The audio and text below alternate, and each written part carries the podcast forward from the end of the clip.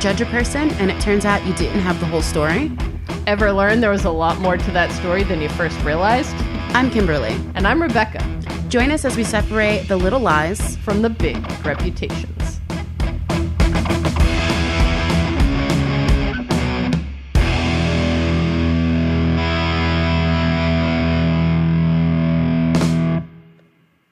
Welcome back, everyone. Welcome back. We hope you enjoyed that blooper episode we re- we released last time. Uh, it was a nice little break for us as well. We needed one. Yeah, I think we were both. I was traveling. I don't know what Mhm. you were up to. Summer class. No, we were busy. Yeah. Busy little beavers. Oh, and Gish. I was doing Gish during the week it came out. So um, How did your gishing go? that went pretty well. I think I had fun. I did some good items. I enjoyed the ones I did with my nephew when he came to visit. Um, that's one of my favorite parts. And What was the weirdest item? oh gosh, you know what? I, I honestly can't even remember the items I did at this point Really? because, like, I feel like that week is so condensed into everything, and then like it just stops and and for me because it is during summer classes, like it ended, and then I had the last week of summer classes, and I had to like get grading, and after Yeah. grades were done, it was like okay, prep for the next semester, and this and that. So I don't. I, I had to make a giant fortune cookie. That was fun. How'd you do that? So I did a lot of googling and watched some YouTube videos about like how to make uh, how to make them in general. Uh-huh. And then I saw there's a restaurant somewhere in California that does like the giant size ones, and I was like, okay, how big of one can I fit in my oven? so it's it's like a a very very thin cookie that you cook flat uh-huh. and then when it comes out of the oven you have to like fold it but you also have to kind of let it cool and it but you can't let it cool too much because then it Yes, won't fold pop- yeah. Okay. So that was sort of the tricky part but um yeah I'll, I'll share a photo of that. We can post that on on the instagram just like a giant fortune cookie. You have to put a fortune in it? I'm guessing, right? yeah What'd yeah that was part of it. Um something about you know what? I don't remember. Something about like the true true happiness is in like the friends we made along it wasn't that but it was, it was something like heartfelt uh was the the thing so you had to make a picture of it full and then you had to crack it open and have the fortune coming out and i was afraid it wouldn't come out great or it wouldn't show how big it was because it Mhm. was supposed to be like the largest you can make so I went to the Chinese restaurant. and was like, "Hi, I would like some fortune cookies," and she gave me like six for a dollar, and I was like, "That's Oh. great, thank you." I thought you were like, hello, I would like one singular fortune cookie. no, I wanted to like set the scene, so I I, I made a a pretty display and whatnot. But My Yeah. Chinese restaurant does not give out fortune cookies anymore. I don't know the last time I had a fortune cookie. that's weird. I I don't They I don't know. I just feel like it's a staple, but. I mean, most people, I think a lot of people don't eat them. So it kind of makes No. sense. Yeah, Right. I definitely like so wasteful. I like crush them and then read the fortune. Yeah. well, really wasteful. I do think that like Gish did better this year in terms of not being wasteful with Mm. like a lot of their items being things it's like, oh, if you make this out of food, then eat it. And, you know, like kind of encouraging you to not waste. And they actually didn't have, um, they've usually done um, menstrual hygiene product items. Yeah. And I think the last two years they cut those out completely because it's wasteful for people who are struggling to have access to those things. True. But Um, I do remember one year when I did Gish, you had to make Jenga out of tampons. And I had a super box from Costco. So I did it, but I didn't unwrap them. And then I saw other people unwrap them and I was like, why on earth would you do that? Like, Right. why would you use these? Like, that's silly. Yeah. Speaking of tampons, do you flush your tampons? or Well, did you flush your tampons? Yeah. So for the listeners out there, like I don't have a period anymore. I had a hysterectomy, so I don't go through any of that. I wasn't a big tampon user when Mhm. I did have a period, but occasionally I would. I did not ever flush them because as a child, and probably until I was too old to have this fear, I have a fear of toilets overflowing. And so Oh. just the idea that like this tampon could potentially clog the toilet and overflow it freaked me out. So I just never, I didn't. But I, like I said, I didn't use tampons a ton Mhm. anyway. So So I use tampons all the time and I have flushed every single one my whole life. Like didn't even think about it. And I don't remember how it came up. I think it might have been a TikTok or we were, we're watching, me and my husband were watching something on TV and he's like, well, yeah, like you shouldn't flush those. And I was like, what do you know about tampons? and I was like, you absolutely flush them. And he's like, no, you don't. And I was like, I do. And he's like, well, you shouldn't. And then I Googled it and it was like, no, you shouldn't because they like expand and absorb water. So they can like mess with your pipes. And I was just like, as I texted you and I was like, I need you to ask the, the I, when I need a jury of like a large number of women, I will I will text Rebecca because she just like will put it in the sister chat. And I was like, I need to know if other women know this. And like most of them did. And I was just like, well, I feel like I was outwomaned by my husband, and to punish him, I will continue to flush my tampons. I'm supposed to like carry it to the garbage. Like what? Like that's Well, if you're out in public, it's not a huge deal because usually, uh, I mean, to be fair, this is probably only true for cis women because um, we're using the women's room, and in in the women's bathroom, there's often like a little trash receptacle in the stall. Yeah. I doubt um, that trans men would have that same opportunity because usually there's not that many stalls, Mhm. and um, I don't know. I've I've only used the men's bathroom a few times when the line to the ladies' room was too long. yeah, never in there long enough to like look at anything. Yeah, so I and I'm like a don't touch, don't uh, uh, uh, Yeah. you know. But yeah, so if you're in public, that's not that bad.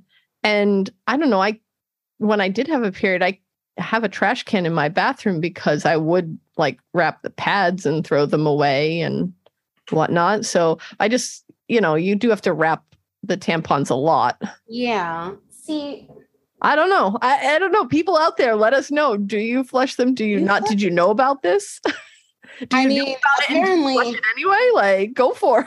I'm gonna flush it. In. I talked to a couple of friends who didn't know either, and they're pro flushing and just like that's that's a plumber's problem. That's not my business. That's Yeah, between the toilet and whoever lives here next, I guess. Um, but like I I intend to continue flushing unless someone like writes in and is like, oh my God, your apartment's gonna explode. Don't do that. I, I feel like I live in a big enough building that like it's not gonna be me who Right. messes up the plumbing, you know, like it'll be someone else. Well, yeah. And, you know, I think, especially in public too, if you go to a bathroom where it's like, please don't flush anything besides paper, then you're going to take that into consideration Yeah. because they know and they've had experiences. oh yeah. But if you've been doing it in your own house and you haven't had a problem, I, Never. I don't know. I don't know. I'm not a plumbing scientist. I'm not a tampon scientist, but oh, and one of your sisters, I do not remember. I think maybe Brooke told me about those Thinx period, period like underwear, which I Mhm. just bought a pair of, and I'm like very excited. I'm not very excited to use it, but the next time I have my period, I will be able to use it. I'm kind of excited to like not because I've been looking for an alternative because tampons are super wasteful, but I've heard like horrible suction stories with the cup, and that makes me very nervous. So like this is my my my next best option. I think is these period panties. I'm excited All to use them. well, dad good luck. Want to be a sponsor? I got like boy shorts. They're really comfortable. If if they don't work, I'm just gonna wear them as like shorts around the house anyway. But they seem really comfortable.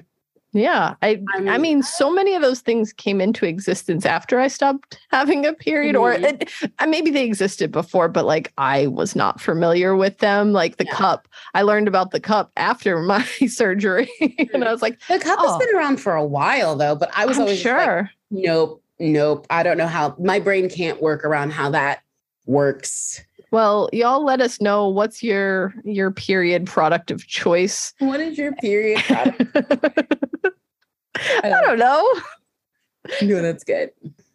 So yeah, Thinx you should sponsor us. But you know who else just started sponsoring us on our Patreon? We've got some shout outs for some amazing people. Yes, we're so excited to have our first two patrons for Patreon. We have Naomi A and we have TJ. So thank you both. Thank you so much. You're amazing. Yeah. So if anyone else is interested in being a patron, um, we are, we'll talk about it again at the end of the episode as a reminder, but we are doing shout outs for our patrons in our episodes, you know, until we get like 100, and that's too much to do. And I commit to doing it when it's 100.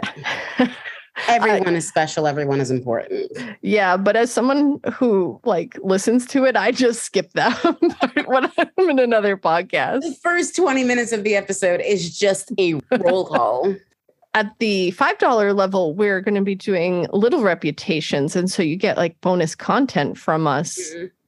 which is that alone is reason to sign up. I mean, right? We're awesome. And there's more of us. Oh, there's more. I was like, wait, there's only two of us. I did not. like there'd be more content from the two of us. No, I get it. I just was a little slow there. I did not pick up. I was like, wait, who else is going to be on it? I'm confused. No, no. That could be a Patreon level. Be like, hey, want to like guest an episode with us? Ooh, ooh, I like that. We'll have to think of adding that level in the future for sure. Like, we gotta like vet the person. Totally. Can't be too weird. We're already weird. we need someone to balance us out. Yes. Speaking of balance, balance the scales of justice. Nice. Oh. Nice.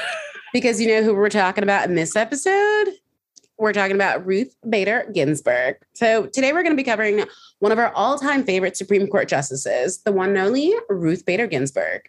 We will discuss her education, her early career, the support she had from her partner, a couple of the many cases she tried, and her appointment to the Supreme Court.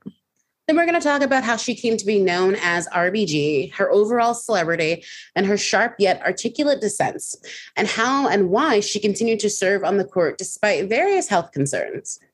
Finally, we'll wrap up with the huge impact that Ginsburg has had on this country, primarily in terms of equality rights and fighting for what is right in general. But we'll also talk about how her education and relationship paths can be an inspiration to many.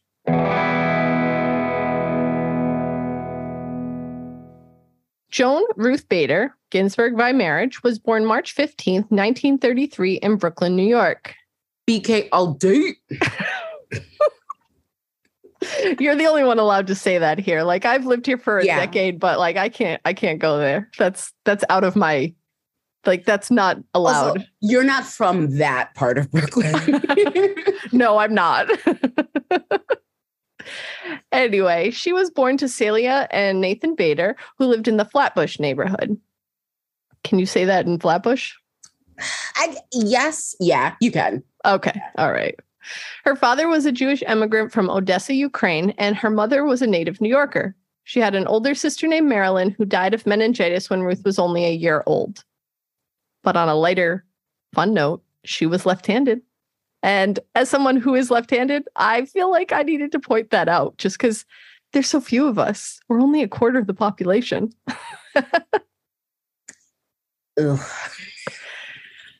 No judging, no judging. Well, Look, I mean, you wrote, you didn't see it, but you wrote Southpaw. Yeah. says that? Left-handed people. That's why there's not that many of you. Because you say well, stuff like Southpaw. But you know, I was reading. It. I oh, cool. I didn't know that. It's so weird how she holds like paper. It's not like, weird to write. Oh, she might do it the way my grandmother did. She does she twist basically, her arm backwards? Yeah, like, like her, basically like upside down. I was like, because oh, like in their age group, they weren't allowed to, and and that was one of uh, Ruth's issues too. Was that her teacher tried to like make her write right-handed, and apparently she got like a D in penmanship because she was trying to write right-handed. She switched back to her left hand, never got another D again. So nice. that's why you know, like my grandmother, that was the same thing. Is she was her teacher tried to make her write with her right hand, and her father went in and was like, "No, that's not happening."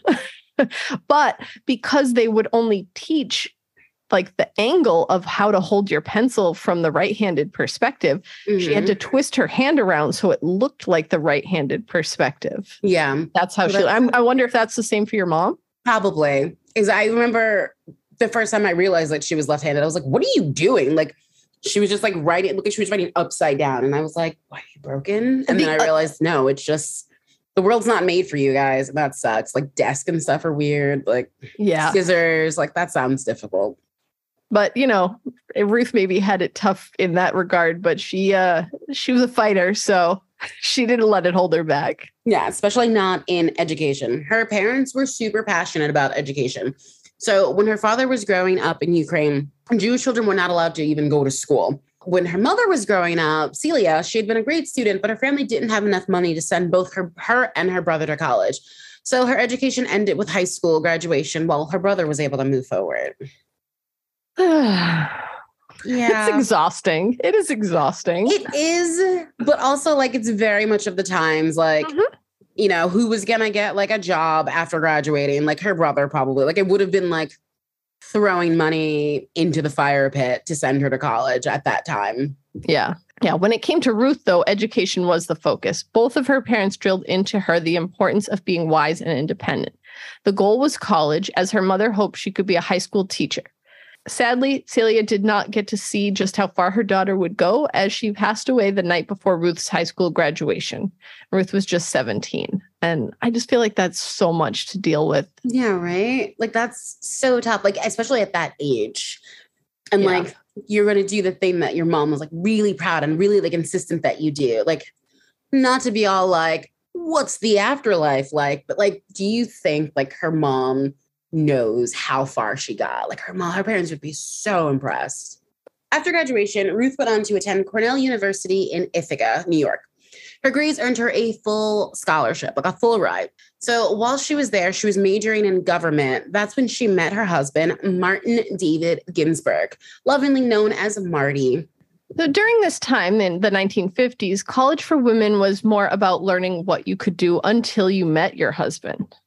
It was commonly known as earning your MRS degree. So it makes me think of that movie, Mona Lisa Smile. Have you ever seen that? No. I saw it recently, like a couple of months ago. Like HBO was like, want to watch this? And I was like, sure. And um, it's got like Kristen Stewart and oh, God, who, Julia Roberts is like the teacher. And she's like trying to get them to learn like really important things. And Kristen Stewart is just like, I'm getting married next year. And uh, not Kristen Stewart, Kristen Dunst. Okay. She's all like, I'm getting married next year and I don't care about any of this. Blah, blah, blah, blah, blah. Yeah, it's very much like that. Like some women like want to learn and other women are just like, where's my husband? Yeah. And the teacher's just like, I'm going to teach you. And they're like, you're teaching too much. It's, it's, it's good. You're teaching watch too it. much. I, I, Yeah. Yeah. I was actually just talking about this concept with my students in the summer class. We were talking about Sandra Cisneros and how her her parents let her major in English because they just figured she was going to college to meet a husband, not like she was allowed to. I think the quote was major in something silly like English, Mhm. which, So you know, considering how amazing she is as an author and how Mhm. prolific she is, it's just like, yep. Well, she got her like- degree. that feels like such a sneak attack. Like, ha ha ha, major in something silly. This is what I do now, mom. no husband, English degree, writing books. In the 2018 documentary, RBG, directed by Betsy West and Julie Cohen, Ruth speaks about her fellow classmates. One of the sadnesses about the brilliant girls who attended Cornell is that they kind of suppressed how smart they were. For some women, it was a choice between being smart or being married. Men of the time weren't looking for a woman to have a career. It just wasn't traditional. it's like they never got the opportunity to say, why not both? Exactly. It was like, why not both? Because I don't want a wife who is smart and can like tell me when I'm being stupid. Men. They should have been saying is why men. But well, that too, digress. Not everybody can be like Marty. Eh, right? Well, actually, you know, he seems to be, by all accounts, from her and from others, a stellar husband. When Yeah. when Ruth met her husband, she had no intention of leaving school. But like he didn't push her to either. So in the RBG documentary, Ruth states, Marty was the first boy I ever knew who cared that I had a brain. Most guys in the 50s didn't. She goes on to say that Marty was so confident in his own ability, so comfortable with himself that he never regarded me as any kind of threat. And I am going to say when I first read that, I was like, so does that mean he just thought he was smarter than you so it didn't matter or you know but i don't get that impression everything Yeah. i read about the two of them i i definitely get the impression that they were partners in equals Yeah, no, it definitely seems that way. Like when I when I heard that, I was like, he should have felt threatened because you're you're genius. but it was like, oh no, he was just like, hey, my wife's a genius. I'm pretty good too. There's no Yeah. competition here. We're both just awesome, and that's an, that's how it should be. hmm Yeah, the two of them encouraged each other. And when Ruth decided to continue her education, Marty was 100% on board. By June of 1954, Ruth was a college graduate, married, and on her way to Harvard Law School. So Harvard Law School, like most schools at the time, um, they were just starting to be okay with letting women attend. The first woman who was admitted was admitted in 1950. So Ruth was the class of 1950. So she was going in 1954. So there'd been like one successful. How long is law school? Three years or four years? I don't know, probably. I, I think I'm thinking. I feel like it's like seven years, but I don't know. That's just how long. I, that's how long it is to do a PhD is like five to seven years usually. So, but I don't know, how, like law school, they might just have you on a very specific track and it's different. They do. Yeah, I think So. I want to say three. We'll we'll look it up later, but I'm gonna very confidently, not confidently, say three years. Anyway, Okay. the first woman was admitted in 1950, and in Ruth's class there were nine women. That's the same number that should be on the Supreme Court. Yeah, nine women. nine women. Supreme Court. Um, but yeah, like, could you imagine? Like, you're going to school and there's nine women. well, I feel like that probably was a, a big thing too when they first uh, did racial integration in the schools, right? Yeah, Whether we're talking about like desegregating schools for racial reasons, gender reasons, being in such a minority like that, nine students out of how many? I mean, it, it's not like it was nine out of 10. no, we're we're gonna talk about it later, but it was nine out of 500, 500 Okay. plus. Yeah. So Yeah. that's got to be extremely intimidating, not in the sense that you don't know that you belong there, but that people are constantly trying to make you feel like you don't belong there. Yeah. And like people did. So like we looked a little bit into it and like we learned from the documentary that like life for like a budding lady lawyer at Harvard was not great. So in interviews over the years, Ruth recalls not being able to be called on in class, being turned away from the law library because it wasn't a space for women. So apparently like the whole place wasn't a space for women since like we said there was only 9 women to 500 plus men. The women's presence were questioned constantly. There were those Mhm. at the school who didn't like that women were taking up spaces that could be reserved for men. I mean, there were nine men who weren't getting to go to school that year. Nine. What, And- how much space were they taking up? Like, how much space were these women taking up? And honestly, did they not get to go or, you know, like did they go somewhere else or did they, you know, like there's so many factors. And the minute you say that such and such group shouldn't be allowed here because that takes mm. away spots from someone else, like Yeah. fuck off with that. Like Which I they wonder were good that- enough to get in. They were the best of like let's I'm, I'm just going to go with the round 500 just to make the numbers easy. Mm. Um but like there were nine women at that point. It wasn't like they had a checklist. They're like, "Oh, we're only going to allow nine women so that we're going to, you know, it's like these are the top 500 people Yeah. whether they're men or women." Mhm. And that's the way it should be. Ugh. Anyway, Ruth proved herself while she was there. By the second year, she was part of the Harvard Law Review. Now, the Harvard Law Review is published by an independent student group at the school, and only the top 25% of the students with the highest grades are invited. Uh, During this time, Marty and Ruth went through their highs and lows. And on July 21st, 1955, they welcomed a daughter named Jane and began parenting while they were both in law school. Ugh. Like, I'm tired when I have to do laundry on a work day. Like, I don't know how they managed, how she managed a pregnancy, then a child, and then schoolwork. Like, Yeah. that sounds exhausting. like totally. I cannot having I cannot imagine having gotten my degree with a kid. Like Yeah. so mad kudos props to all those people out there who do it. Y'all are Mhm. amazing. So shortly after this, Marty was diagnosed with cancer. He began treatment and eventually beat it, but it was a really long road. Ruth was determined to make sure that neither of them fell behind in school. Class assignments for him. So, like, again, this is the 50s. So she wasn't just making a photocopy, she was at a typewriter copying notes over to give to him. I mean, I guess at least she didn't have to handwrite it, but damn, that's, Yeah, that's effort. I- I mean, oh, like I'm just thinking about it. I was like, okay, now imagine you have like whatever they give you in law school, like like a case briefing or something that might be like 20 something pages.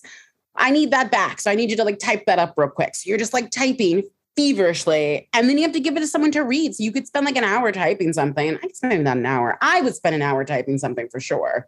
I also think that it probably says a lot about, uh, of course, the time period, but you know that there wasn't some sort of like leave that he could take and come back without penalty, right? Like that's a whole other issue. I do wonder when they started, like, like school started letting you do a leave of absence. I'm so sure they would have been like, "Oh, you got cancer." Better luck next time, bud. Like you can reapply. Like I don't think that they were. I don't know. I feel like the 50s were terrible for everyone. Like it was just like Yeah. that sucks for you, but like we have to move on. Like I don't think there was a lot of leeway for things. I don't know. I'm, I'm thinking like registrar nerdy mode. I really want to look up when like the first leave of absence was. You should definitely do that, nerdy registrar. I'm gonna, and then I can impress my registrar with it and be like, oh, did you know the first leave of absence was like 1962? Probably the war, honestly. Like Vietnam, I don't know. I'm absolutely guessing. I'm not a leave of absence scientist. So, like, let's get back to talking about Ruth. During this like really stressful time where there was no leave of absence, Ruth learned to balance her time. She was able to take care of her family and maintain her studies, but not just maintain. Like she was passionate about law and about making change. And speaking of change, Marty graduated Harvard Law and was offered a position at a law firm in New York City. So they all moved back to Ruth's hometown, and she transferred to Columbia Law School for her final year. At Columbia, she was one of, get ready for this, one of 12 women in the Wow. class of 1959. Woo! There's a whole four more women, four, three, nine, 10, 11, 12, not a math scientist. but you're not a math scientist, but that was just such bad mathing. it was terrible math. Anyway, there were three more women in this class than there were at Harvard. And this was the class of 1959. Ruth really loved her time there and she graduated tied for first place. But eh, look, I don't have the stats on this. I don't know. I'm not like in the registrar's office, but like I wonder if she actually tied or if she beat the, I'm assuming, man Mm, who they say that she tied with. You know, like I said, this is pure speculation, yeah. but I don't think it's beyond a reasonable doubt. I wonder if they were even like, well, we can't compare the men to the women because like their brains are different. So hmm. maybe she tied with another woman. Like, you think they even put them in the same category? The men and women there? Yeah, I I, I don't I don't know though. I don't know. No, you're right. Because like for the the legal review, like she was in the top 25%. She was the only woman on the legal review for Harvard. Right. So they had to rank them some way. okay. But yeah, Yeah, I yeah. would I would bet. But honestly, it would be very it's very lenient of them to be like, hey, it was a tie instead of shut up, bitch. Like this guy did better than you.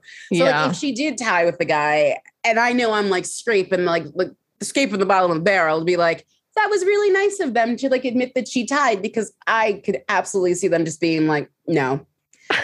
You don't even have a GPA. What are you talking about? You know? Yeah. Yeah. I I don't know, but it, like the minute I saw that she tied with someone, I was like, oh. I bet she didn't. I bet they just didn't want to give it to a woman. But that's my like super skeptical side. Mhm. And despite graduating top of her class or tied for top of her class, Mhm. She couldn't find a job. She interviewed at 12 different law firms and was turned down by all of them.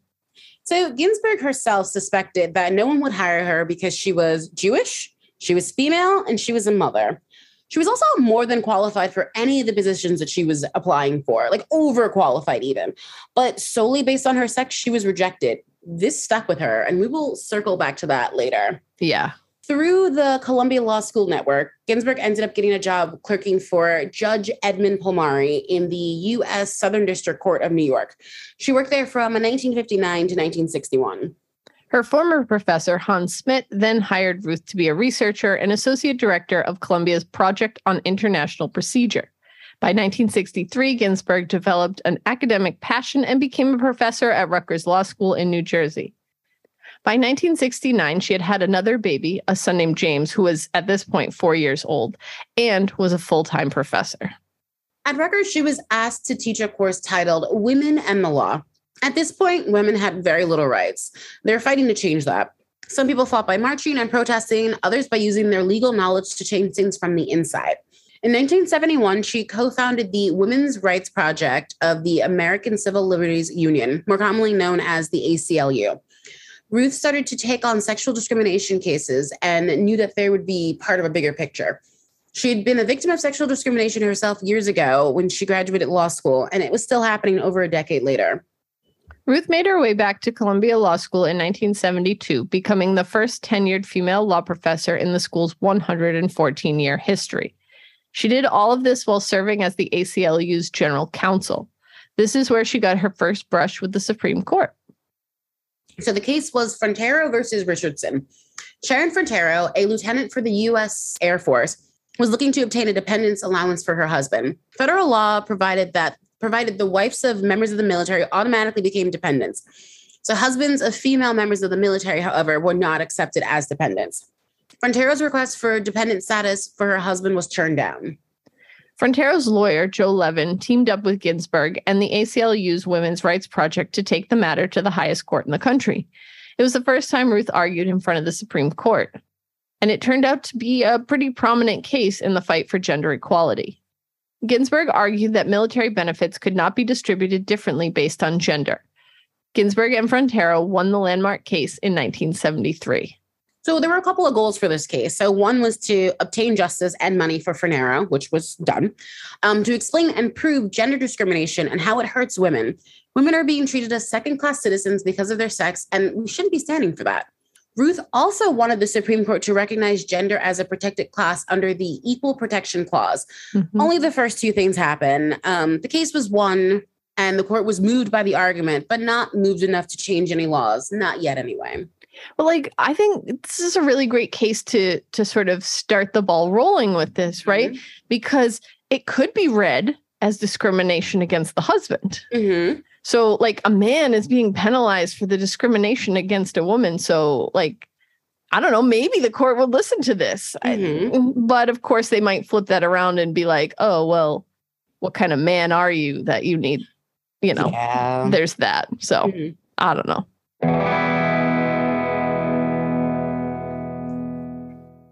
So Ruth was playing the long game. She was focusing on cases that were clear examples of gender bias.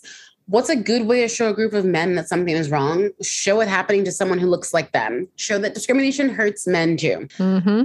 Enter Stephen Wiesenfeld. Stephen's wife died during childbirth, leaving him as the sole caretaker. His wife Paula was a teacher, and up until the time of her death, was paying Social Security contributions. They're coming out of her paycheck, coming out of her salary, like normal, like you do. Mm-hmm. When she died, Stephen applied for those Social Security benefits for himself and his son, and he was told that his son could receive them, but he could not. Now, the Social Security Act provides benefits based on the earnings of a deceased husband and father that are available to both children and the widow. The benefits for a deceased wife and mother, however, are only available to the children, or they were at this point. Yeah. Stephen sued, and the case made its way to the Supreme Court in Weinberger versus Wiesenfeld. Ginsburg argued that the Social Security Act unfairly discriminated on the basis of sex. The court voted in her favor 8 0. Why not 9? Well, Justice William O. Douglas did not participate in either the discussion or the decision of this case. Uh, this was likely due to illness, as he resigned from the court later the same year because of his failing health. Ruth followed this case up with Edward versus Healy in 1975. Ginsburg was challenging a Louisiana state law that allowed women to opt out of jury services. So part of me wants to be like, Ruthie, please sit down. We do not want to go to jury duty. Leave us alone. We don't want to be there, but we need to be there. A jury is supposed to be made up of your peers. And if you only have dudes to judge a case, like that wouldn't really be fair. Like, how many women do you think have been found guilty because some dude just like couldn't relate or let their biases do the thinking? I mean, so many, so many. Right? And, but I will, I will throw out there, I do like jury duty. I really do. I, I, and to be fair, like I the thing the the times I've had jury duty, um, like I had federal grand jury duty. Mhm. You the fun one. It was like I went once a week for three months or something. And so it didn't fully interfere with like a job. Right. Okay. Whereas like one that you go five days a week might really throw off your your work schedule and such. So that was for me. Like I only had jury duty once. I I've been looking forward to having it, and then I had it, and it was like right when courts opened back up after COVID, and we had to like wear a mask the whole time, and the lawyers we had were just weird. It was a medical case, and I was glad that I was on that jury because like this hospital, I won't say the name of the hospital, but they were trying to spend a lot of money to make this like man look bad when they could have just given him that money. And I was like, oh, I'm so glad I'm here because like you're not going to railroad him. Like you're going to give Mhm. him his money. But the case lasted so long and then they ended up settling out and it'd been like four weeks. That's and it was, like, frustrating. Yeah, it was Like, very frustrating. you Like, didn't even get to vote. no, it was super frustrating, and it was I don't know. I think it was a lot of the the the the lawyers we had were really about wasting everyone's time. Like, come in for two hours. Okay, now here's a lunch break. Okay, you're gonna sit while we like figure out our paperwork. Okay, now come back in. Okay, now you can leave. And it was just like, well, this is annoying because it's really hot. It was a summer, and it'd been like just back and forth for like four weeks and like never really a full day or like a day that was like much longer. Like, we're gonna keep you to seven. And it's like, ah, could you like not? But Yeah. it was it was it was i'm glad that i was there for the case but the whole thing was handled so jankily that i was just like i you guys need to get it together like this is the court of law like why is Yeah. it so The, I had one case where they ended up settling it like that, but it only lasted a day before the lawyer was like, um, Judge, I would like you to make a decision instead of making like forcing these jurors to vote on something like this because it's so it was uh it was a mess too though. But yeah, I think I was an alternate on that jury, but you had to like be there even if you were an alternate. yeah back to ginsburg she had spent a really long time creating this like legal space and like it wasn't easy every time she went before the all-male supreme court they belittled her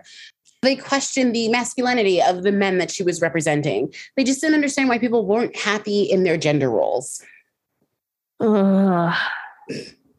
like I roll giant sigh. Grown Yes. During her time at the ACLU, Ginsburg took part in about 34 Supreme Court cases. She won five out of the six cases that she argued before the court. She's made a name for herself and she shined a light on the injustices that gender bias caused. So someone took notice, and that was President Jimmy Carter. Ginsburg was nominated by President Jimmy Carter on April 14th, 1980, to sit on the U.S. Court of Appeals. In this role, she would hear appeals from federal court cases around the United States. In 1993, a spot became vacant in the Supreme Court.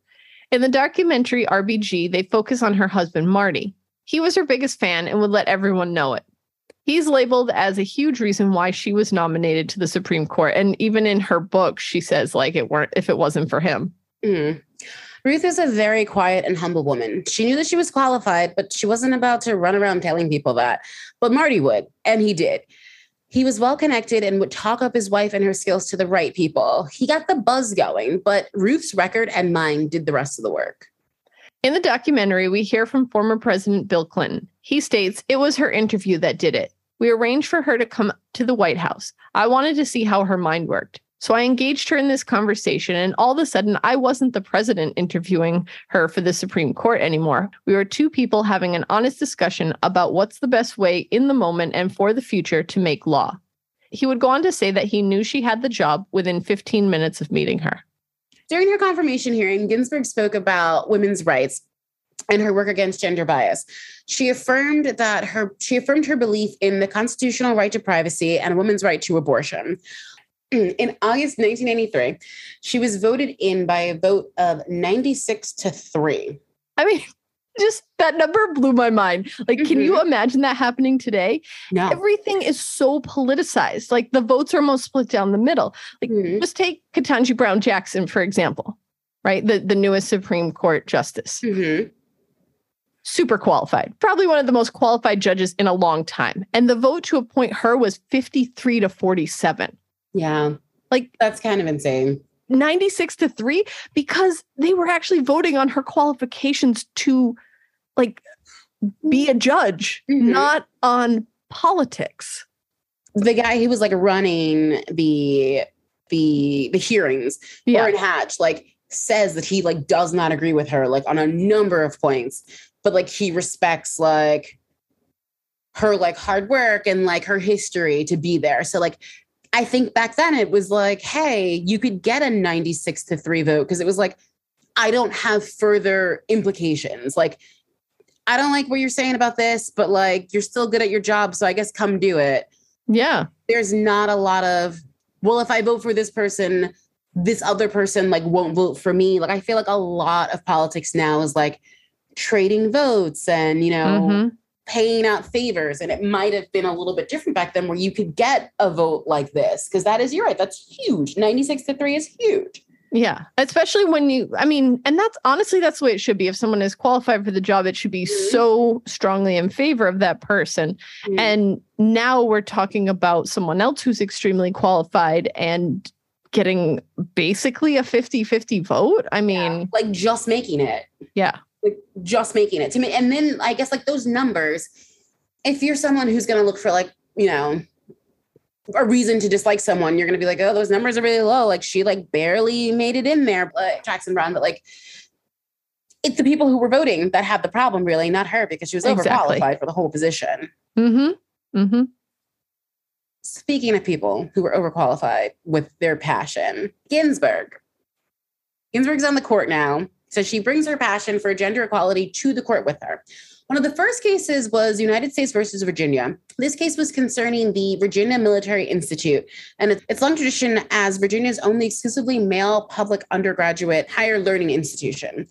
So the United States brought a lawsuit against Virginia and VMI alleging that the school's male only admissions policy was unconstitutional as it violated the 14th Amendment's equal protection clause. While speaking while speaking of the case, Ginsburg said, Virginia serves the state's sons. It makes no provisions whatsoever for her daughters. That is not equal protection. And I Writing- feel like she like snapped. I mean, if she didn't, she should have. Yeah. Uh, writing for the majority opinion, Justice Ginsburg used the Equal Protection Clause of the 14th Amendment to force the institution to admit 30 women in the fall of 1997. So, some of the lessons learned here women can do anything men can. Mm-hmm. Public education is for everyone. Virginia's public schools are financed through a combination of state, local, and federal funds. You can't take women's tax money and then deny them entry. The case showed the others on the Supreme Court and throughout America that RBG was a woman of her words and principles. She said she would focus on gender issues, and she did. So, over the years, as the landscape of the Supreme Court changed with the addition of more conservative judges, Ruth became less of the majority. So, when there was a case that she disagreed with, she would just release a dissent. Mhm. I'm not a legal scientist, so I had to Google it. Like, what is a dissent? According to an article written by Drudy Bagat for the Boston Public Library, a dissent is when the Supreme Court decides on a case. When they when they issue a majority opinion, the majority opinion explains why the majority of the justices decided the case the way that they did. However, in many rulings, not all the justices agree that the decision was correct. In this case, one or more justices will file a dissent that comes along with the majority opinion. In the dissent, the justices who disagree with the ruling explain why they disagree. And a beautiful example of this is Justice Sotomayor's dissent issued after the Dobbs v. Jackson case that led to the overturning of Roe v. Wade. So uh, we can link that in the notes. Both opinions and dissents become part of case law and precedent. What this means is that in future cases at any level, lawyers can use the decisions and the reasonings behind the case to help their own cases. While majority opinions have a greater role in this because majority of justices agreed on it, dissents can also be used in future cases. For a time, Ginsburg became well known for writing some very powerful dissents. One of the most powerful of these being the dissent in the Ledbetter versus Goodyear Tire and Rubber Company case in 2007. Now, we mentioned this case briefly in episode 15 on Women's History Month, so you can go back to hear a little bit more there. Uh, Ginsburg wrote the dissent in the 5 4 case, which denied Lilly Ledbetter the right to sue her employer for gender based pay discrimination because of the length of time that had passed since the violation. So, to be super clear, the Supreme Court said, yeah, they discriminated against you by paying you 40% less than the men that you work with, but you took too long to bring up your case. So, we like really can't help you. Bye. I roll. Groan. Yeah.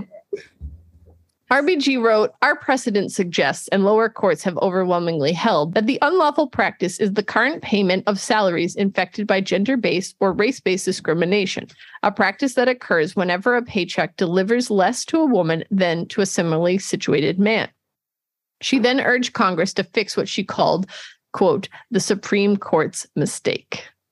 So, like, about Lilly, could you imagine, like, first off, like you find out you're making less, but you're making 40% less, which is like a huge number less to make. Who the person who issued the checks, do you think they were just like every time they wrote it? Like, or were they just like, nah, she's fine. She doesn't need grocery money or whatever. Like, that's just such a big difference in pay to be okay with doing that to someone for so many years. Like, how do you yeah. how do you like sleep at night? How do you like go? How do you look this woman in the face every time? Just being like, yeah, you make way less.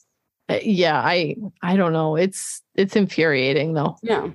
So it took two whole years. So on January 29th, 2009, President Barack Obama signed into law the Lilly Ledbetter Fair Pay Act. The act requires employers to redouble their efforts to ensure that their pay practices are non discriminatory and to make sure that they keep records to prove it. The case of Shelby County versus Holder, 2013, is probably Ginsburg's most famous dissent because she used this to partially criticize Chief Justice John Roberts as he struck down a key section of the Voting Rights Act, basically freeing mostly Southern states from having to clear voting changes with the federal government.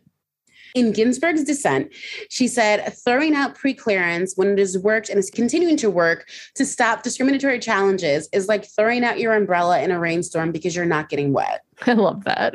It's so true, though. So I knew about RBG because of history, but this was like the first time I had heard from her directly.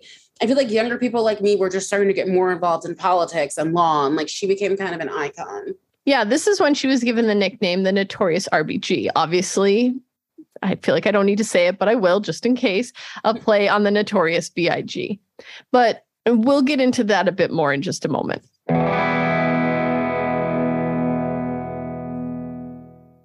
So, with everything that we've discussed about Ruth, all the historical things that she's done, all the changes she's implemented up to this point, none of it really mattered until Tumblr. I mean, just kidding. But her life did hit like a whole new level of fame when someone created a Tumblr for her.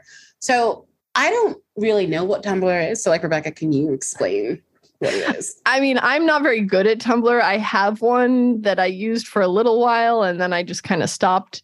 Um, but it's basically like a blogging and social network website kind of combined, a two in one.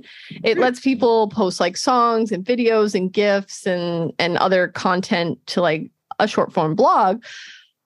But you can then like follow all the blogs in one space, or you can decide to make your blog private if you want. Like there's so it's it's kind of like a combo blog social media thing. So like a super high tech live journal. Yeah, or like um a less janky MySpace. Listen, MySpace was like perfect for the time. There were no ads, no influencers. Just like you put your song up, you write on people's True. wall. You pick your top eight. Your top eight, the good old days. the good old days. So anyway, right. So the person who started that Tumblr was Shauna Knizhnik. She started the Tumblr page after her friend posted on Facebook, wow, Justice Ginsburg sure can write, hashtag notorious RBG. Shauna took this and started a page filled with pictures and quotes from RBG. Aminatou Sow is the co creator of a poster that depicts Ruth with a hand drawn crown and the phrase, can't spell truth without Ruth. Sow sums up the phenomena that the internet plus RBG caused. She states young people are really craving different kinds of icons. Realizing that somebody like RBG has been doing their job for decades and being forceful and speaking truth to power kind of blows my mind. We were also hungry to hear from Ruth Bader Ginsburg. I kind of think, and I know we're not talking about him, but I always have him in the forefront of my brain because I love him. I think that's how like Bernie Sanders kind of became an icon too. Like he's been doing his job for years and been like affecting change. Mhm. So I definitely think that, yeah, she's right. Like there was just a point where all of us were like, things need to change and we need someone to do it. Who can do it? Oh, you who've been doing this forever and you know what this is all about, please teach us your ways. yeah.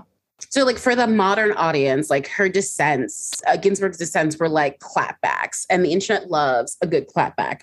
So, social media made a meme after meme, and they were positive, and they got people talking about legal issues. In an article titled More Than a Meme, published by Bowdoin Magazine, the other co creator of the Can't Spell Truth Without Ruth poster spoke about the magic behind it all. Frank Chi says, and Justice Ginsburg embraced it. If she hadn't, Notorious RBG would have been something that was cool on the internet for a few months. That's what I think is amazing. She had such a long, celebrated career, and she finally got to be the presence she was obviously comfortable being, and the internet allowed that to happen. RBG loved it. She signed books, she signed mugs with her face on it. She even gave friends and family shirts that said Notorious RBG. This reach to a younger audience happened after her husband Marty passed away, and he had been her biggest supporter. I can't help but to think that he would have loved this. And maybe because she was so used to getting his support and admiration that the same from strangers didn't seem so strange. Maybe, yeah. The world was embracing her. Kate McKinnon is playing her on Saturday Night Live. All eyes and ears are on Ruth. She spoke her mind and she got in a bit of hot water for it. In July of 2016, Ruth was asked about Donald Trump's bid for presidency. In an interview with the New York Times, Ginsburg didn't hide her contempt for Trump, saying, I can't imagine what the country would be with Donald Trump as our president, and that her late husband would have said that it was time for us to move to New Zealand. And she goes on to say, At first, I thought it was funny, uh, you know, of Trump's early candidacy. Didn't we all? To think that there's a possibility that he could be president, her voice trailed off gloomily. I think he has gotten so much free publicity, she added, drawing a contrast between what she believed was tougher media treatment of Democratic candidate Hillary Clinton and returning to an overriding complaint. Every other presidential candidate has turned over tax returns. She ended out the interview by calling him a faker. So, like, not to get like too political, but I don't think Ruth was wrong, and I don't think she told any lies. But this wasn't okay. It was highly unusual for a justice to make such politically charged statements. And some critics say that she crossed the line as she's supposed to remain neutral in these situations. She later apologized for what she called ill advised comments. She said, On reflection, my recent remarks in response to press inquiries were ill advised and I regret making them. Judges should avoid commenting on a candidate for public office. In the future, I will be more circumspect. I feel like Trump gets like everyone on edge. Even his fans are like very passionate. So I get why she said what she said. However, people used her comments to question her mental fitness and if she should even be on the bench any longer. But, you know, meanwhile, like, can we question the mental fitness of the man that she was criticizing? I mean, that's a whole other thing. We don't question men, Rebecca. Oh, right. I'm sorry. I forgot. so at this point, RBG was 83 years old and had worked most of her life in public service. People expected, and some even begged her to retire while Obama was still in office so that he could be the one to pick her replacement. When she was asked about this in an interview in 2017, she replied with, I've said many times that I'll do this job as long as I can do it full steam. And when I can't, that will be the time I step down. To her credit, she was 83 years old, working 10 hour days. She had cancer four times and only missed three days of work in her 25 year career on the court. She had no expectations of slowing down. At an event for the Library of Congress in August 2019, Ruth revealed that during her bouts with cancer, she had often turned to work to distract her from her health. I get that. Yeah, get me too. I love my job. It has kept me going through four cancer bouts. Instead of concentrating on my aches and pains, I just know that I have to read a set of briefs and go over a draft opinion. Somehow, I have to surmount whatever is going on in my body and concentrate on the court's work. She was being asked to retire when she was on top. The notorious RBG image was everywhere. She was influencing change and becoming the reason why many women were going into law. She was writing really powerful and really important dissents. Stepping away now would be like giving up her voice. Also, she didn't really get where she was by letting people tell her what to do. Retiring would be a big life change and a very deep and personal decision. Ruth was still sharp. Why would she not continue? Yeah, it wasn't until 2020 that her health really started to become an issue. But a slowdown wasn't noticed, as in her last days, Ginsburg handled cases concerning voting rights, COVID 19, and contraceptive mandates. She was hospitalized for a gallbladder issue, but participated in oral arguments from her hospital bed. In May 2020, the court was hearing one of the most important cases of the term as Trump's administration was attempting to extend exemptions to Obamacare's contraceptive mandate. Basically, under Obamacare or the Affordable Care Act, as it is officially known, employers were required to provide health insurance plans that covered birth control. So Trump was attempting, was basically attempting to get rid of this mandate by offering exemptions to companies based on religious and moral objections. I roll. Just let people have birth control. And you know what would make this a lot easier? Universal health care. Oh my God. Speaking of Bernie fucking Sanders, can't.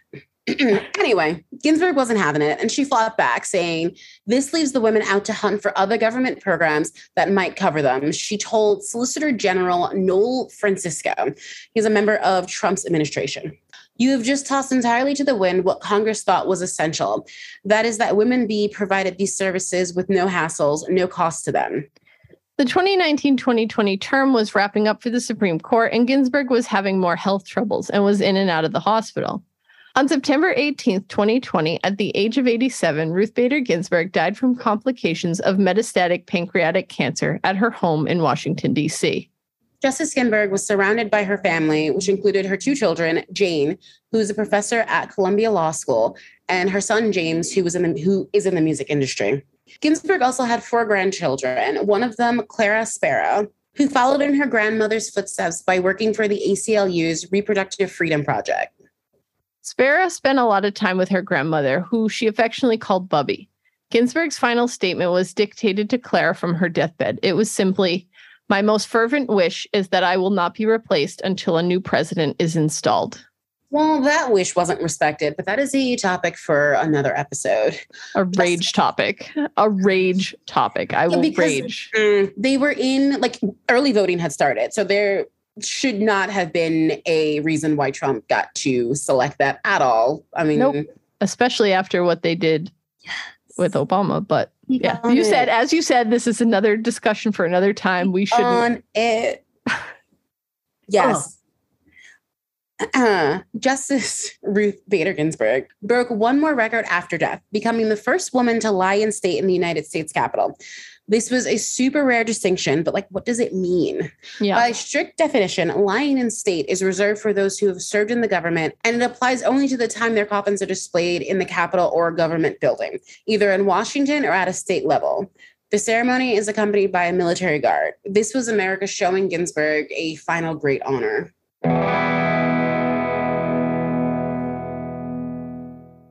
Ginsburg has such a long and impactful legacy. She's dedicated her life to the law and is a fantastic role model. I mean, let's just look at her marriage. It seemed like from a very early age, Ruth was aware of what kind of impact she wanted to have and what moves to take to get there. When she was in college, women were, weren't really taken seriously. She found a husband who loved her mind and wanted her to be successful. And this was pretty rare in the 50s, but her relationship with Marty, I mean, couples' goals. They supported each other. And when the other was going through changes in their career or health issues, the other one stepped up. Their marriage enabled them both to be successful without one of them feeling shorted or resentful. Ruth was all about gender equality, and for her, it started at home.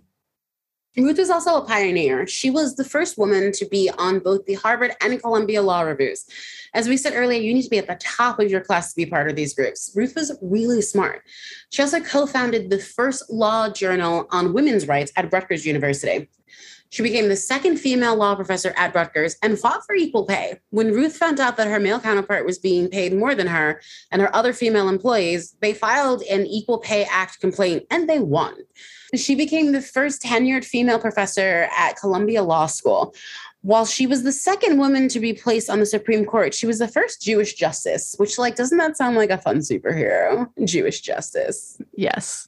And she was also the first justice to officiate a same sex marriage. Not only did she use her skills to open doors for herself, she made sure she kept that door open for other women. In the 1996 United States v. Virginia case, Ginsburg wrote the majority opinion that it is unconstitutional for schools funded by taxpayer dollars to bar women.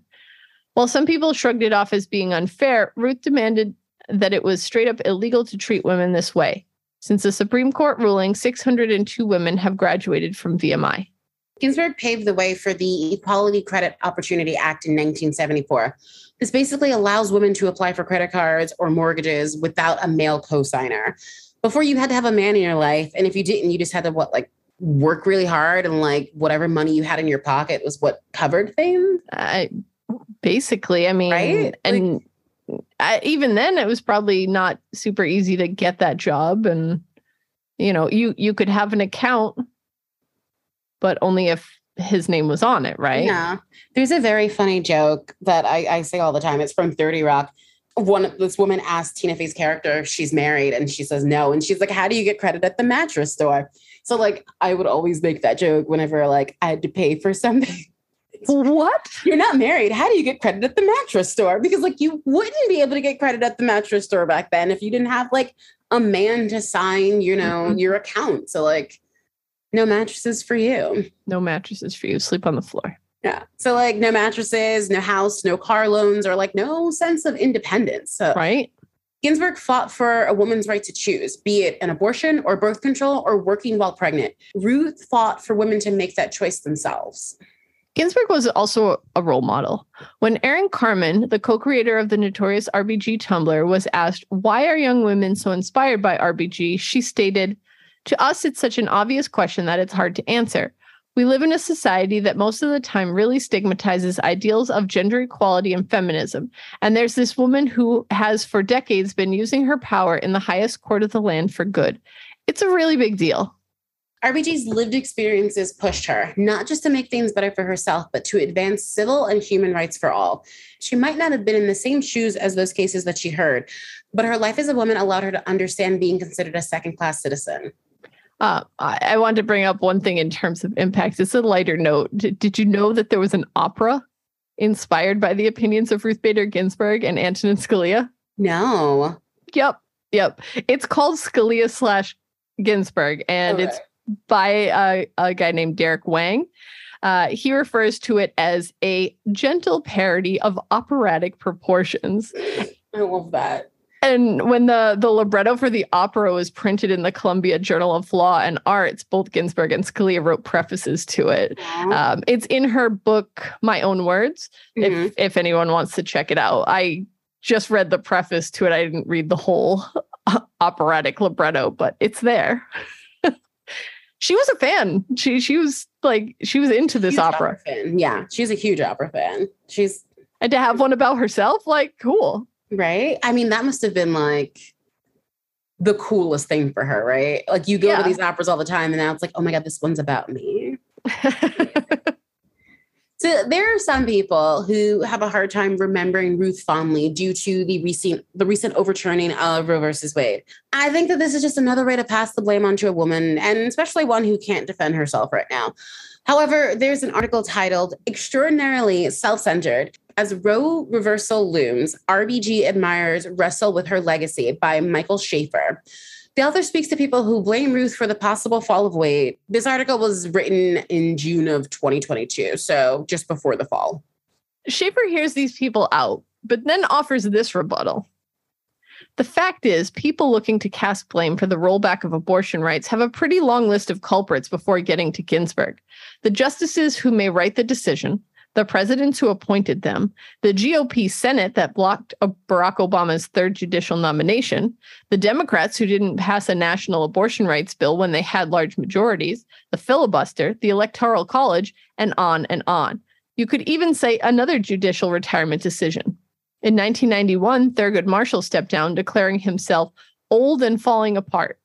Marshall wound up living until four days after Bill Clinton's inauguration, meaning that if he had somehow stayed put, Clarence Thomas might never have joined the court to eventually vote down Roe. I would like to see the sliding doors on that if Clarence Thomas just never was on the Supreme Court. Like, I Oh. wonder what things would look like. The dream. I just it it yeah. I got nothing. Rage. I got nothing but rage and time. That'll be maybe we can just do like a Patreon episode, which is just us venting about shit. yeah. Would you guys buy that?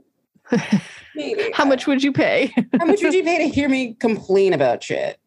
I mean, it is your your social media handle. Oh my god, it is.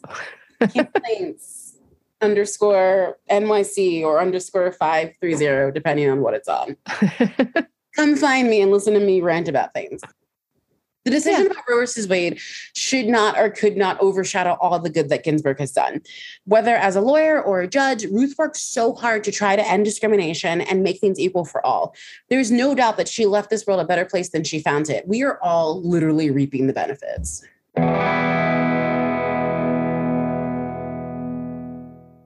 So, final thoughts, takeaways. Ruth Bader Ginsburg. Um, my thought was, do you remember like the day that she died? Because I remember it being crazy town banana pants. Like COVID was everywhere. We didn't have a vaccine. Like I said, early voting had just started for like the Trump and Biden election. And the whole that whole time was, at least for me, like super stressful. So when I saw the news of her death, it was just like, oh, fuck you, 2020. Like another one. Like you got another person. It, there was just Mhm. a feeling of doom. And this year was just like trash. And now it took one of our strongest fighters. But I I don't think that her death should overshadow her life. I think Ruth was so far ahead of the times. Like she was fighting for gender equality back in the 70s and the 80s. And it must have felt like fighting a brick wall that like didn't care about women, but she never gave up. And that's super impressive. And I'm Mhm. I'm just like really glad that she did. Like she's really an inspiration. And like as a fellow introvert, it's really nice to see that someone could affect so much change without being the loudest in the room. Ruth was quietly effective. And I, I think that's really masterful. I, she's amazing. She was amazing. I absolutely remember the day that she died. Like, I don't think I had cried that hard in a long time. Like, probably since Trump had been elected. Like, mm. I, it was scary. Like, at first I cried because she was gone, you know, like mm-hmm. general mourning and that sort of thing. But then I cried because I just, I just knew that he was going to try and get another one in before the election. Like, and, and that the Senate that we had at that time would support it and vote on it. Like you said, early voted had already begun Yeah. they wouldn't Eh, they wouldn't give Obama justice when it was more than 100 days before the election. And here they mm-hmm. were getting another one in when the election was already underway. It was so infuriating. I like i've never cried over a celebrity death before. Like you know people say like oh robin williams or prince or you know david bowie what nothing. But this one I, I was a mess that day right? Like not just for what we'd lost but for what i figured and was unfortunately right about losing down the line. Yeah. So we've got a, a few resources and references to share with you that we use for our research, but also some that will help you get more information uh, to learn even more about this wonderful woman. So one of them is RBG, a 2018 documentary directed by Betsy West and Julie Cohen. That one's on Amazon Prime if you want to check it out there. Ruth Justice Ginsburg, in her own words, that one's a 2019 documentary directed by Freida Lee Mock. She also did the 2013 Anna, Anita Hill documentary, Anita Speaking Truth to Power. You should go watch that one too if you haven't. Yeah, I'm assuming. Well, I don't know yet, um, but I, I'm guessing there might be some connection between that documentary and the My Own Words book that is Mhm. by Ruth Bader Ginsburg uh, with Mary Hartnett and Wendy W. Williams. And we also have How Ruth Bader Ginsburg Became the Notorious RBG by Lauren Kelly for Rolling Stone. There's a website called Oyez. It's a free law project from Cornell's Legal Information Institute. So, so many court cases are listed there and they explain it in like simpler terms. If you want to like nerd out and learn about like the actual steps behind all the court cases, that's a perfect website. And it's um, O Y E Z Dot com. Yep. Okay, O-Y-E-Z dot com. got it. Another article is The Class of RBG, written by Dahlia Lithwick and Molly Olmstead. In this article, they cover the stories of the nine other women in that Harvard law class we spoke about, the class of 59. It's told by them, their families, and Justice Ginsburg herself. Ruth Bader Ginsburg and dissents. What's a dissent? And heavyweight, how Ruth Bader Ginsburg has moved the Supreme Court by Jeffrey Toobin. So let us know what you thought of this episode. Do you have anything that you want to add to the conversation? Is there anything that we left out? Or do you have any suggestions for women that we should cover in the future? Follow the podcast on Twitter at Big Rep Pod and Instagram and TikTok at Big Reputations Pod. Send us a message or email us at bigreputationspod at gmail.com. We'd love to hear from you. Subscribe to us on Spotify, Stitcher, Apple Podcasts, or wherever else you get podcasts. Share us with your friends, your family, or other notorious folks. Subscribe and leave a five star review. Check out our Big Reputations merch. The link is in the show notes as well as in our Linktree link found on all of our social media platforms. Thanks again to our wonderful logo designer, Samantha Marmolejo, for putting that together for us. Be sure to take a picture and tag us when you make a purchase. She her baby? She did. Oh. And remember, we've got a Patreon now. Patreon.com slash big reputations pod, or just check out the link in our link tree. Whether you pledge two or five dollars, you will get a shout out in our episodes.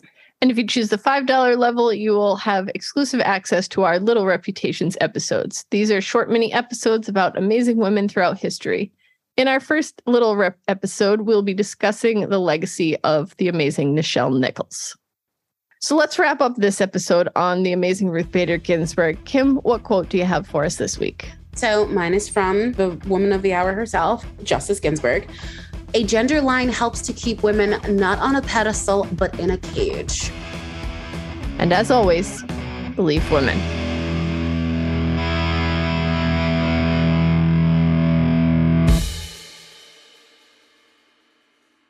Hi, everybody. Welcome to Little Reputations. Today's little reputation is about Nichelle Nichols, born Grace Dell Nichols. Apparently, her name change was not done for Hollywood. It was something she repeatedly asked her parents about at a young age. They offered Nichelle, meaning victorious maiden, as an alternative. That's kind of.